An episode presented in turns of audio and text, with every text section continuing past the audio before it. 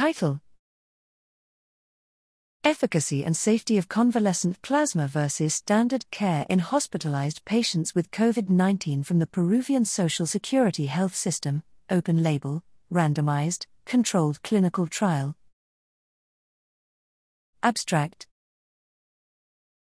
Objectives To assess the efficacy and safety of convalescent plasma plus standard of care, CP plus SOC, compared with standard of care, SOC, alone in patients hospitalized for moderate to severe COVID 19 who do not yet require mechanical ventilation. Methods Phase 2 randomized, parallel group, randomized, open label, controlled, superiority, single center clinical trial. This clinical trial has been registered in REPEC with the following ID 013 20. Hospitalized adult patients with moderate to severe COVID 19 were enrolled.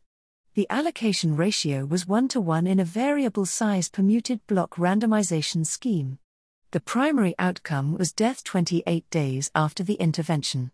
Secondary outcomes were mortality at 14 and 56 days, time to death at 56 days, time in the ICU at 28 days, time on a mechanical ventilator at 28 days, frequency of adverse events, and frequency of serious adverse events.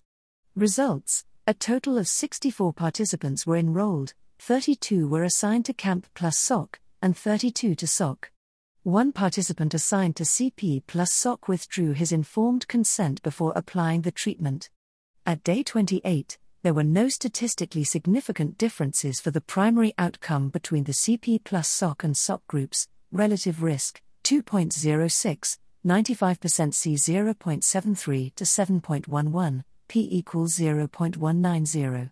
No differences were found in the incidences of mortality at 56 days, hazard ratio 2.21, 95% C 0.66 to 7.33, p equals 0.182, admission to the ICU at 28 days, sub hazard ratio 2.06, 95% C 0.57 to 8.55, p equals 0.250 admission to mechanical ventilation at 28 days, subhazard ratio 2.19, 95% C 0.57 to 8.51, p equals 0.260.